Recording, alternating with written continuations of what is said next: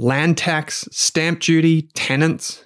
Sure, property is great, but there are easier ways to get your passive income, sometimes with franking credits. Through ETFs or exchange traded funds, you can buy a basket of shares in many different companies in one trade. BetaShares offers Australia's broadest range of ETFs, including income focused funds, which aim to provide yield hungry investors with attractive income streams.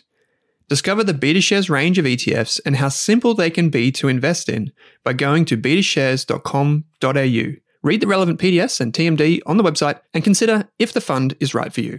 This is a podcast by the Rask Group. It's for educational purposes only. So please do not make a financial, legal, investment, or taxation decision based on solely what you hear in this show.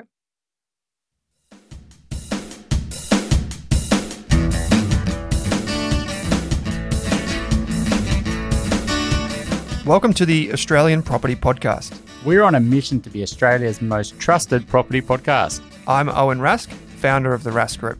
I'm Pete Wargent, author and buyer's agent. I'm Amy Lenardi, and I am a buyer's agent. I'm Chris Bates, ex financial planner and mortgage broker.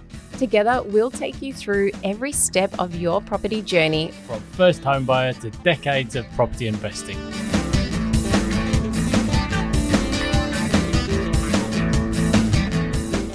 G'day, welcome back to the Australian Property Podcast. This week, I'm delighted to have a very special guest, Dr. Cameron Murray. Cam, welcome. It's great to have you on.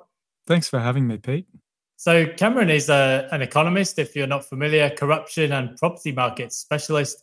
And uh, the reason I've uh, followed Cam's work over the years is because he's an independent thinker. So, um, don't always have to agree with everything he says, but um, he will challenge the status quo and he's a guy who reckons economics could be better. Currently, postdoctoral research fellow at the University of Sydney, but Cam also wrote the book on political favouritism in Australia, Game of Mates, uh, which you can check out at gameofmates.com. But also, Cam, I understand you've got another book coming out relatively soon on housing, which is very topical. yeah, just working away now, putting all my thoughts together after a couple of decades, both uh, participating in the housing market, uh, writing about it, and and doing research. So that that should be out at the start of 2024. Uh, a book on housing that should change the way a lot of people think about things. And there's never any shortage of stuff to talk about when it comes to Aussie property. Uh, so one of the key themes I wanted to explore with you today is why we don't build enough houses. We always hear this stuff in the media Brisbane is running out of land, which seems kind of a paradoxical. And then we seem to go from one shortage to the next crisis. So just to rewind the clock a little bit, I obviously grew up in Great Britain. I remember one of my junior school teachers saying to us, actually, just buy the biggest house you can afford because there's a real shortage of land, which I think in, if you look at London and the southeast of England, there's all the greenbelt land that you can't build on you know, it kind of made sense. And the population has snowballed to about 80 million on a small island. Um, but I've come to Australia. This is a vast country. Um, and it seems kind of absurd to be sitting here talking about shortages and not enough land available. so, can you explain to me why? Why is that the case? Why don't we have enough houses? Well, I guess my position would be we do have enough houses. The shortage idea that keeps cropping up. And let me tell you, this is not new. This is not some kind of 2023 post COVID thing. If you go back to the 1830s, you can read in Charles Darwin, the famous biologist uh, whose theory of evolution changed things radically. When he visited Sydney in 1830, he said, I can't believe how grand the new homes are and how much space there is, yet everyone's complaining about the high rents and the shortage of housing. And then if you look at newspapers from Brisbane in the 1840s, they talk about the shortages and all these foreigners coming in and buying up land in the city for astronomical prices. And the question there, well, has to be, well, in the 1840s in Queensland, there are only 10 or 15,000 people, right? so the idea that that there was some kind of physical shortage just never entered this sort of serious discussion. It was always acknowledge that, well, private property rights create a monopoly, and those who don't own property rights get squeezed because there's no mechanism to force property owners to flood the market and build houses and invest in things. And so we see this repeat every cycle for 200 years. I've been doing a lot of research for this book I'm writing, and uh, I've gone to a lot of archives looking at old books, old reports, old newspaper clippings, and pretty much every decade uh, since the first colony in Australia, uh, there's been a housing shortage, right? And so I guess if if you're going to look at it through that lens, the question is, well, okay, if it's not a shortage, what what is it? And my answer to that is it's simply, well, when you have a property monopoly, you're going to end up paying the monopoly price. And at different points in the cycle, it means prices will adjust quickly or slowly. And when they adjust quickly, we all get upset. And so if we think about, for example, what's happening in the rental markets around the world right now. So you would have read the newspaper headlines every day in Australia. It's the rental shortage, the rental shortage. Yet it's still the case that there are more dwellings per capita, bigger and better than at any point in human history in Australia right now right? So the idea that it's something related to the physical objects of houses and the physical number of people and not the distribution of ownership of those houses and the distribution of incomes of people who are trying to bid against each other, I think is a huge mistake and it really distracts you from what's going on. We can sort of dig into that a bit further and see that the occupancy rate of housing has fallen, right? So how can it we have fewer people per houses if there were if there was a shortage, right? surely if there's a shortage, we should have more and more people per dwelling because we aren't building enough houses. Yet the opposite's the case. There's some amazing uh, resources out there. You mentioned um, Parliamentary Library, National Libraries Australia. That's and right. you're right. Every time I, you know, do some uh, digging into those articles, it's almost like they could have been written yesterday. Uh, it doesn't matter whether it's shortage of housing, negative gearing, young people being locked out of the market. It's like the same issues, just um, the words might be in a slightly different order. So you're right. So on the rental crisis issue, so I pick up the the morning news, and then here in Dublin, there's nothing for rent. Same in London, but also places like Portugal or Hong Kong, Australia. So this is clearly not just an Aussie issue. Now, one of the things that I did pick up from the Reserve Bank is that previously we had a lot of people in share housing, maybe students and new arrivals and so on. And then I think during the pandemic period where there are all kinds of crazy restrictions on what you could and can't do, or you could and couldn't do, people just um, gave up on the idea of share housing. I think a lot of people moved outwards potentially, look uh, to regional areas, getting more space and fresh air. So I guess that's been one of the factors. I guess a change in the way that people have lived, rather than a change in that that balance of the number of houses. Well, yeah, you're exactly right. If you remember 2020 and 2021, actually rents. I try not to. I do remember, but I try not to. But people fled to the regions, right? They fled to the lifestyle towns and rents went up there. And no one said, oh, it's a shortage. We knew that it was this change in the number of people demanding it. Essentially, we had high income people come to outbid the low income people who were there and basically kick them out of those of those places. It's the same pattern that we see in the trendy hipster suburbs that gentrify, right? High income people come in, low income people get bid out and, and pushed elsewhere. So we saw that as a flight to the regions. Now we're seeing that in reverse as people return to the cities. But what we've seen is this household formation, we call it. We've seen record first home buying. People forget uh, that in 2021 and 2022, we had about double the typical amount of first home buying in Australia.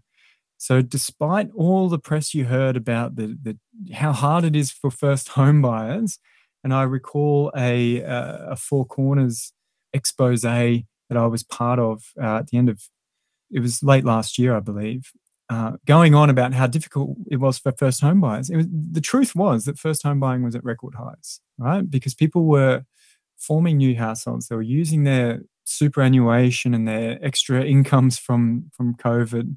And they were just saying, well, I can't spend on a holiday. I can save all this money now. I, I can bring forward buying a house.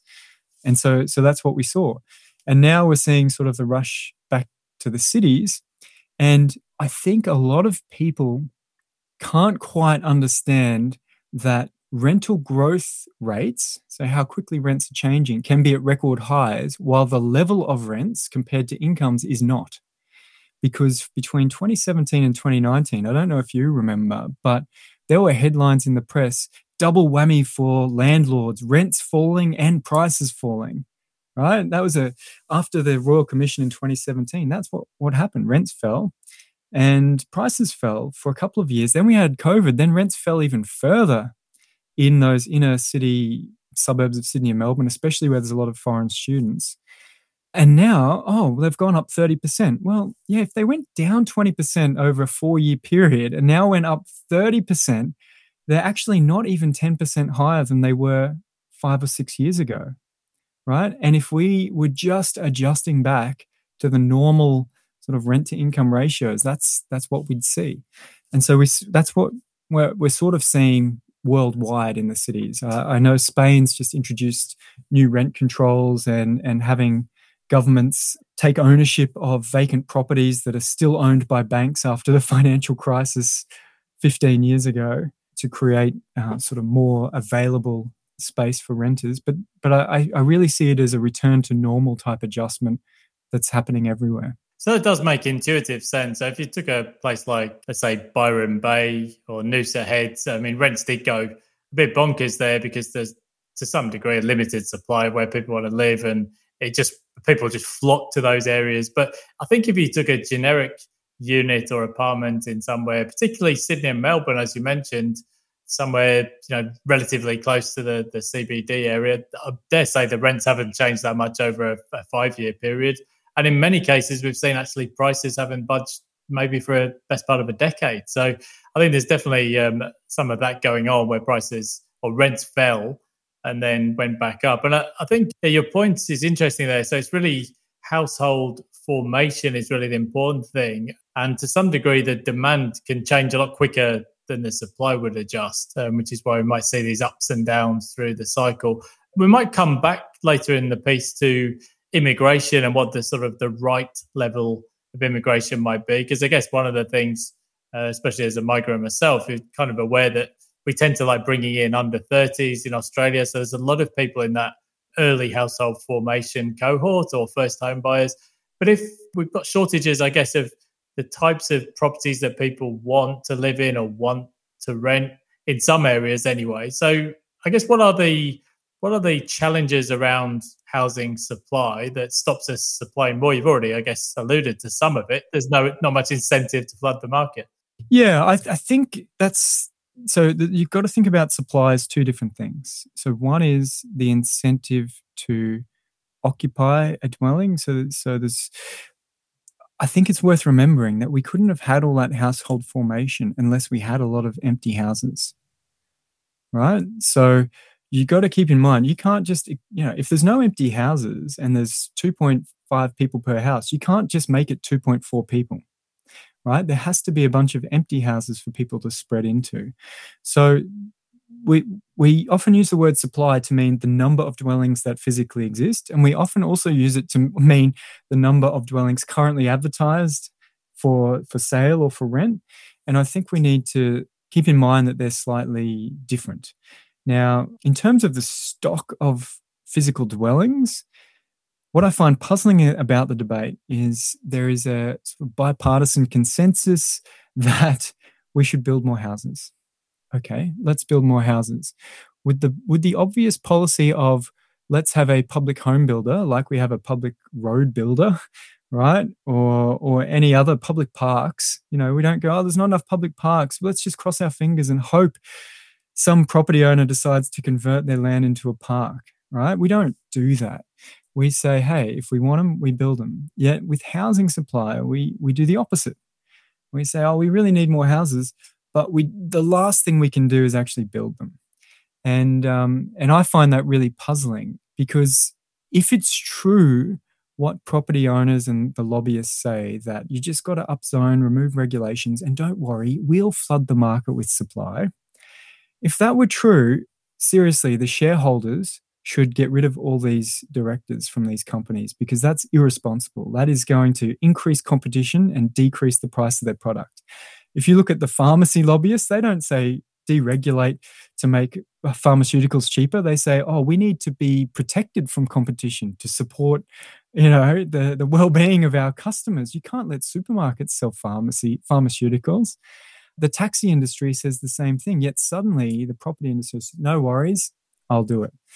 And i guess at the at the heart of this and the reason why we have the same argument for 200 years is that property ownership is a monopoly right? Just like a taxi license register is a monopoly so is the register of titles a list of people who own the monopoly rights to the space and their business is not in making their product cheaper. So that's kind of why we see it. Now here's a really interesting tidbit from my research. After the second world war in the united states when there was a big push for public housing the property owners got together and lobbied against it. They said that's unfair competition for building houses. And the only way we will accept a public home builder is if you knock down a slum home for a household for every one public home that you build so that you will not compete with us to bring down prices. Now that seems a bit more honest to me about about the mechanisms of housing supply. And if we also look historically, the, the only real time we we got expanded home ownership and what I might call a golden age of housing is when governments really did flood the market and offer home ownership to many people. Um, so, you know, I'm an economist. I don't want to say we have to have public intervention. I like to say we can let markets work. But I've been looking into this for decades and I just really can't find any examples where that's happened. So that does that raises a really interesting question then of what role should the government play in housing and supply? You mentioned um, post-war. I certainly know in Britain there was a big uh, push of um, public housing after the Second World War. Scandinavia had some massive um, public housing projects, you know, delivering millions of homes uh, via the government. Uh, but then we saw a switch around, I guess, uh, when I was a, a, youngster growing up, we had Reaganomics, and then uh, Margaret Thatcher in Britain had the what they called the stakeholder economy. They wanted people to own uh, parts of the economy, and they sold off the, the council houses at a discount to anybody who wanted to buy their council home. Now, in Australia, we uh, we look at the public sector housing approvals each month, and yeah, they go up and down a bit. But basically, the trend is just down and down, and then more down. Now, we did have a bit of a boost during the Rudd stimulus in the financial crisis, but there's just no, it seems no appetite for governments to spend money on public housing. We see sort of tinkering around the edges with things like the Housing Australia Future Fund um, but why why don't governments get involved? Is it simply a cost thing, trying to balance the budget? That's a very good question. I'm going to answer that in a second. But first, I want to sort of make clear that when we're talking about housing supply and the private market, for two thirds of households, the market works totally fine. Right? Two thirds are homeowners, a third are renters, and, and most renters are doing fine as well right? So we're talking about a small proportion of, of households who really struggle with housing. And you're right that I think we've talked ourselves into into a situation where it's it's just implausible that a government could do something about housing. And we end up with all these tricks like I just saw the Queensland Greens announce they want to have inclusionary zoning where one in every four new dwellings must be given for free to the state by a property owner doing a subdivision or an apartment development. Now that's kind of, you know, that's not going to happen. Just just the it's a misreading of of the feasibility of of building new housing and it's a misreading of the politics in my view. So it is a puzzle that we've convinced ourselves to not build houses, but pretend we can regulate to make other people build the houses we want at the price we want. I remember working in the Queensland regulator a, and going to a conference where we all said, no, we should privatize uh, the rail network. And what we'll do is we'll regulate it so that they all have the right incentives to build the right new, new tracks and not waste money and do this. I'm like, hang on a minute. If you knew what these incentives were and how to regulate it, you don't need to privatize it. You just need to enact the thing that you already know how to do, right? You either you do know how to do it and you don't need to privatize it, or you don't know how to do it and you're hoping that there are market incentives that provide some guidance. It, it can't be both, and I think that's a little bit the case in housing. We've sort of convinced ourselves we don't know how to do it, but we also know how to do it perfectly enough to regulate other people to do it. And so you can think of these inclusionary zoning rules. You can think of the Housing Australia Future Fund. And I don't know if your listeners will be familiar. It's the latest and greatest Labor Party policy. I won't say greatest, it's the latest.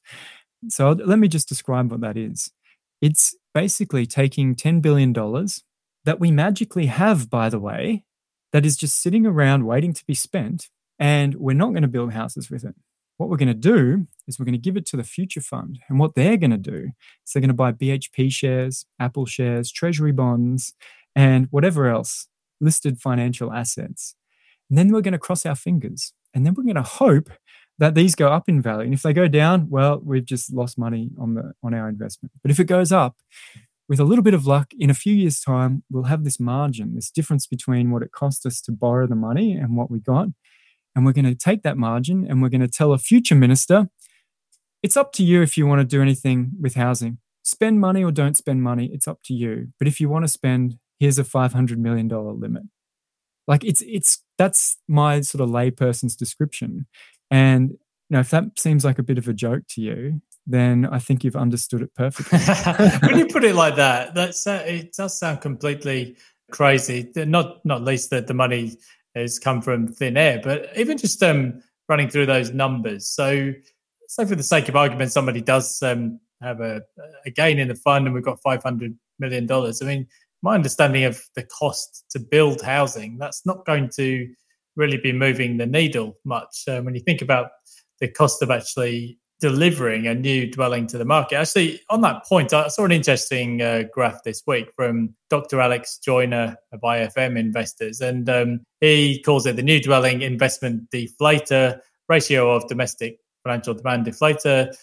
New dwelling prices. Let's not get bogged down in the terminology. Long story short, since 1960, the cost of building a house has gone up way more than inflation. Now, uh, my wife used to work at um, Lendlease on the Barangaroo project. And I, I can understand if you're building a block of units in an established area close to the city, I actually do understand why prices have gone up. It's, it's phenomenally complex these days. You've got site clearance, decontamination. Sometimes the developers have to provide infrastructure, all the rest of it.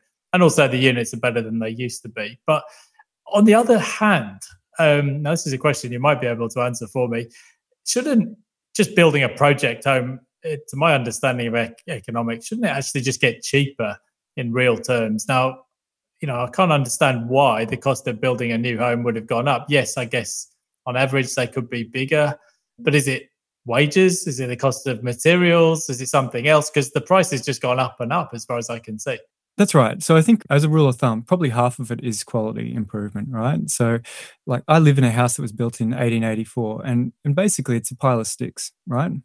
And you can go, hey, that was what a house was. No one would live in it. A house with no power, no plumbing, no insulation, no glass wind, like, you know, a 50 square meter house on eight stumps on a block of mud is not going to cut it.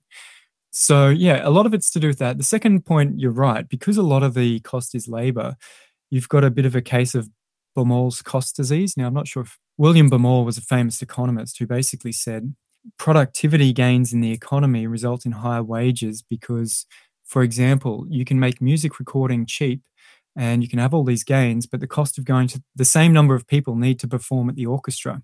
And those people have the option of working in highly productive sectors. So, to attract them to the orchestra, you need to pay them more money. So the cost of labor intensive services rises relative to manufactured products.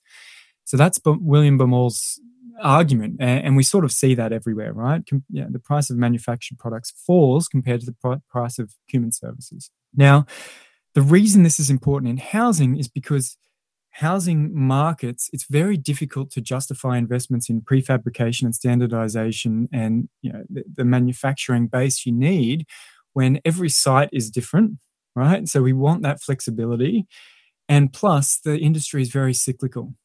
So if you think, well, next year I might have no jobs, I want to have all contractors, right? I don't want to have employees because the industry is cyclical. That's also uh, inhibits investment in large scale sort of prefabrication. And so the times where we do get big changes in prefabrication are, for example, in post war Australia, where the government essentially guaranteed housing loans and, a, and, and provision of land that was suitable for prefabricated homes. And we see it, for example, today in Singapore, where they're onto the third or fourth generation of prefabricated construction techniques called precast volumetric construction. Essentially, it's truck sized cubes of prefabricated building that, that essentially get stacked up like Lego. And they can do that because they get 20,000 of those every year, year in, year out, guaranteed supplier who uh, guaranteed customer is not going to go broke to justify some of those capital investments. So I think construction, you know, it's a product of Baumol's cost disease. It's a product of houses getting better, and it's a product of this, the cyclicality and the variation geographically of where where that housing demand is.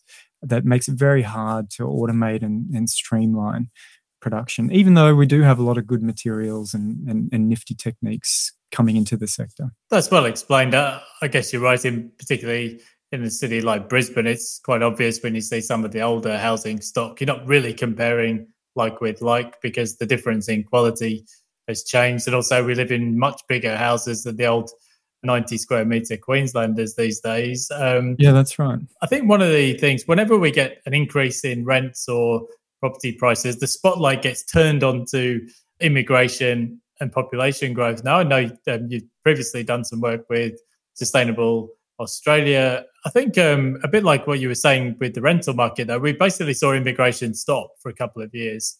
And then we've sort of seen it snap back. So we're probably not seeing uh, the real picture right now, and it'll probably find its own level again in time. But do you have a view for what is the right level of population growth? And also, how should migrants be chosen? Should they be picked on on a skills basis? Because on the one level, that makes perfect sense, bring in the people you need with the right skills. But there is another side to that equation, like all double entry bookkeeping, because um, that could result in a, a, brain drain from poorer countries, um, even though they, I guess, they could get some remittances down the track. So, what do you think? You know, if you were the if you were the prime minister tomorrow, uh, what would you say? What would your population policy be? That's a great question. So, I guess let me first talk about levels of immigration and the property market effects. So, we saw sort of 2006, 2007 immigration really ramp up under, I think it was Kevin Rudd really got going with that big Australia thing. And we did see rents rise in the capital cities in that period, but uh, what, what we then saw was a massive construction wave in, in the capitals of apartments. And so by 2017, rents were falling. So, what that says to me is that yes, there is a shock. So, economists like to think of the economy as in equilibrium and then being shocked by events and then returning to an equilibrium. And so I think that's a sort of sensible way to see immigration. You have this change in the level from you know, 80,000 to 200,000 in a year. That's a big shock. And so rents get squeezed in those areas. You end up with those more incomes chasing those properties and squeezing other people out before we return to that equilibrium of people moving in with others and adjusting how many where, where their households live and then we saw the reverse shock in covid and now we're seeing another shock again so i think the effect is is mostly short term and that we can adjust as an economy to high levels but i think my general view on immigration as an economic policy is that everything in moderation is fine so people like to get upset and say, you know, if you if you don't want 200,000 immigrants, you're anti-immigration. But 200,000 is the world's highest. You know, the last decade we made Canada look like a closed borders, insulated country, and they were celebrated as being open and welcoming to immigrants because Australia, outside of the Middle East, is, has the highest number of foreign-born residents in the world. So I think we need to, on the one hand, celebrate that we're so good at integrating everyone, and on the other hand, don't don't sort of overdo it and and generate the pushback against it. And so I think the sweet spot's around 100,000. So that's around 0.4 percent growth, and that's roughly what it was in the mid 80s till 2000. You know, for nearly 20 years, from the mid 80s till mid 2000s. And I think it's a you know roughly a sweet spot where you don't get excessive competition in certain labor markets, you don't get sort of the university sector too reliant on selling citizenship rather than teaching uh, skills, uh, which also leads to a puzzle of hey, if our unis are so great that everyone's coming to learn skills, how do we have a skills shortage? We're training more people with skills than anyone else in the world. So you can sort of see the um, sort of propaganda or, or, vested interest element at the heart of it when you when you look at those sort of things. Um, so that's my general view, and I think you're right that the brain drain from developing countries is is a big deal. And I have read a few articles about concerns of nurses and things being moving out of Malaysia and, and other countries where the human value that they provide as being a doctor in Malaysia compared to being a doctor in Sydney is much, much higher, right? There's diminishing returns to the number of doctors you have uh, in a population. So I, I definitely, my, my personal bias is more focused on refugees, families, and, and less on um, horse trainers, cooks, and all those other things on our skills shortage lists students are, are, are great, but you know you can tighten up a lot of those sort of sponsored work type visas and and skills shortage type visas and and easily get back to a, a, moderate level that I think most people would be happy with. During the uh, mining boom years, um, I actually went to work in the mining industry for a while.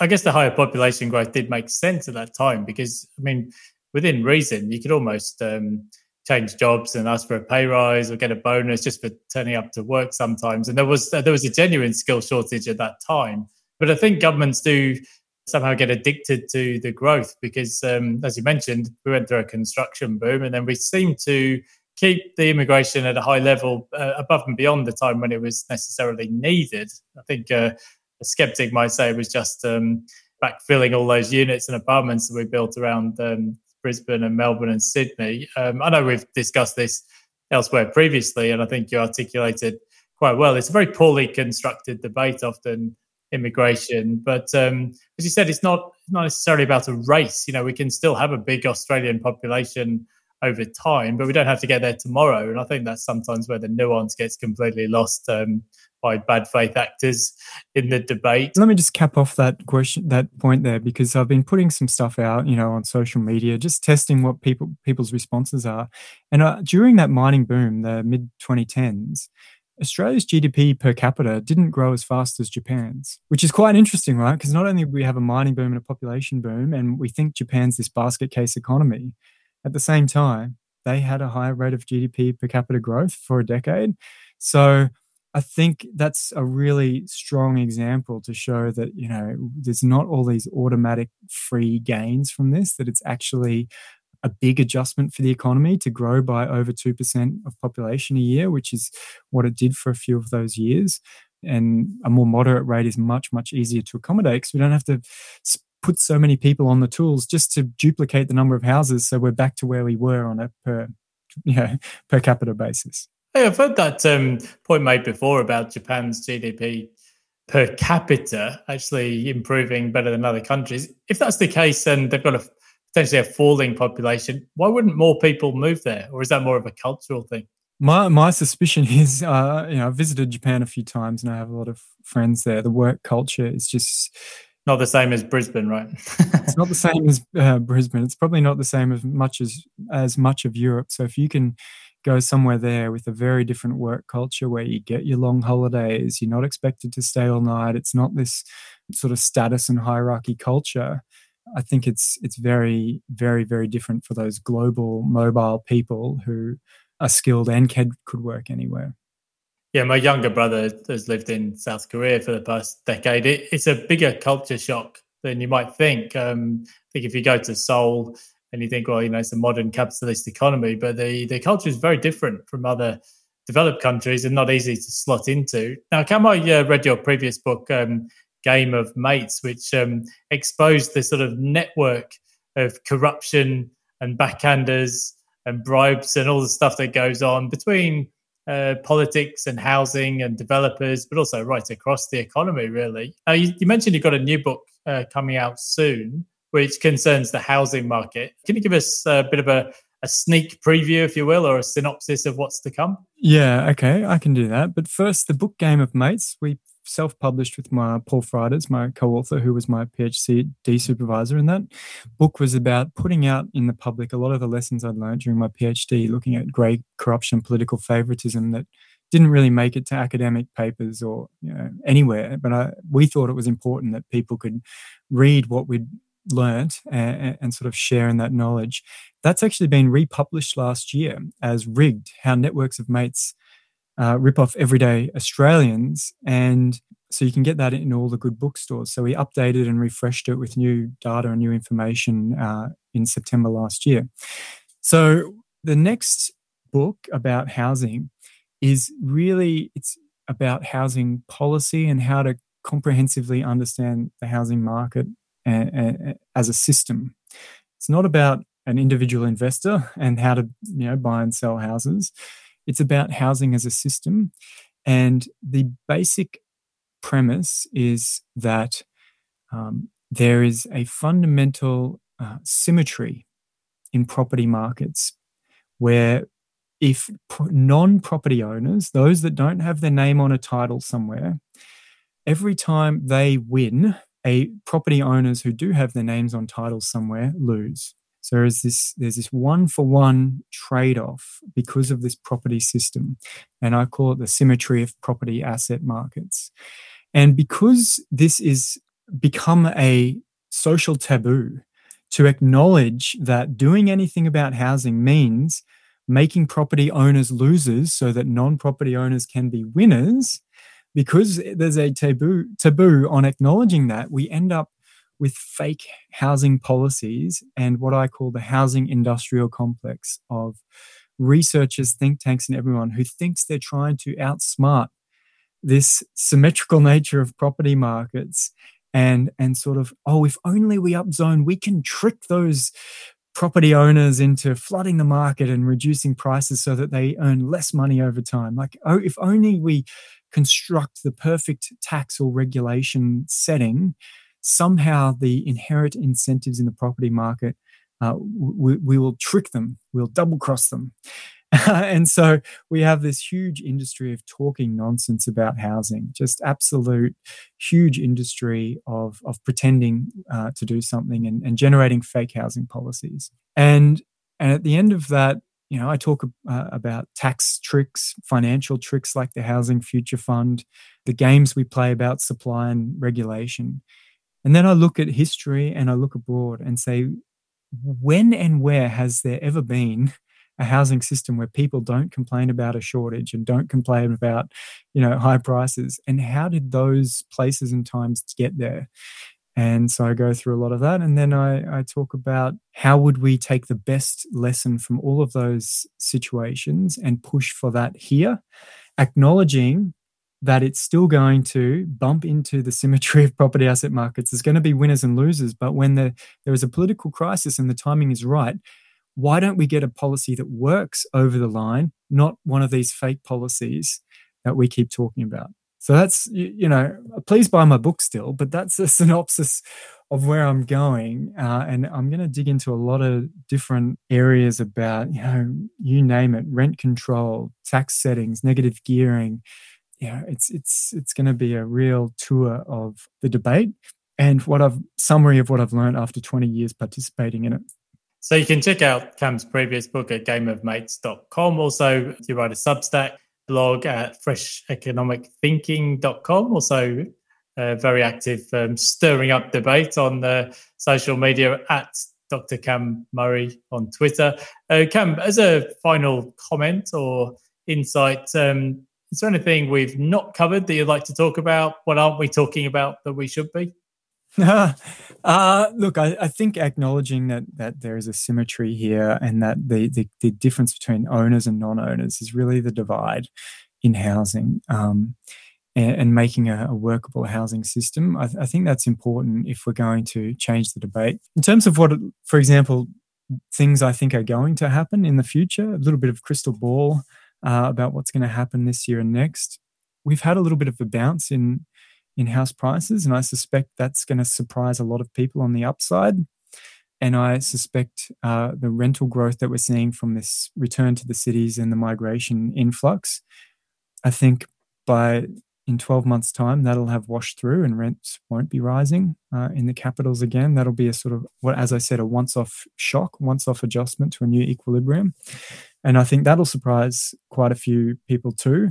And I wouldn't exclude the possibility that we get a surprise wave of demand for new apartments and another construction boom like we saw in sort of 2013 to 2017 in city apartments, partly because of the higher rents, partly because there's a lot of now buyer interest in owning Aussie real estate. And I think we're getting more international interest again in buying real estate, not only you know off the plan apartments but the whole block in terms of build to rent investors so essentially foreign investors who want to buy a whole block and own it uh, for rental so i think that could be a bit of a, a surprise in the next 12 months as well just how much apartment construction gets out of the ground I think you could well be right. So uh, that's brilliant. Thank you so much for coming on, uh, Cam. And um, I'll have to get down to Brisbane at some point and uh, catch up for you, catch up with you for a drink. I've been talking about it for the last uh, five years or so, but never seemed to quite get around to it. So uh, we'll have to grab a coffee and talk through some more. Yeah, sounds great, Pete. Thanks, Cam. See you, mate. Thanks for tuning in to the Australian Property Podcast. If you love the show, why not subscribe or leave us a review on Apple or Spotify? And if you want to work with me, Amy, Pete, or Chris, you'll find links in your podcast player to get in contact with us.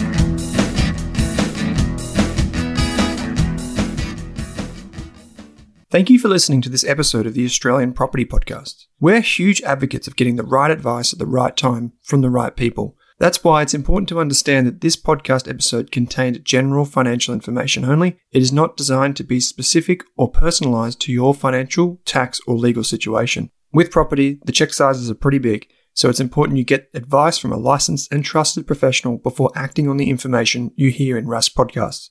Thanks again for listening. For more than a decade, I've been hunting for the best investors and their methods, strategies, and tools for investing. After years in the industry, countless books, a few degrees, and 1,000 podcasts and live shows, I've rolled this accumulated knowledge into something called Rask Invest. If you've ever heard me talk about a core and a satellite, active and passive, true long term compounding, or you simply want to know exactly how I would invest, now is your chance. Rask Invest is our new investment service designed for all types of investors who want professional management of their core portfolio at a low cost from a team they trust. Rask Invest helps you automate your wealth creation and passive income. Simply click the link that says Invest with Owen in your podcast player to join one of our live platform walkthroughs or book a call with us. You can also view the Rask Invest PDS and TMD and get invested with me.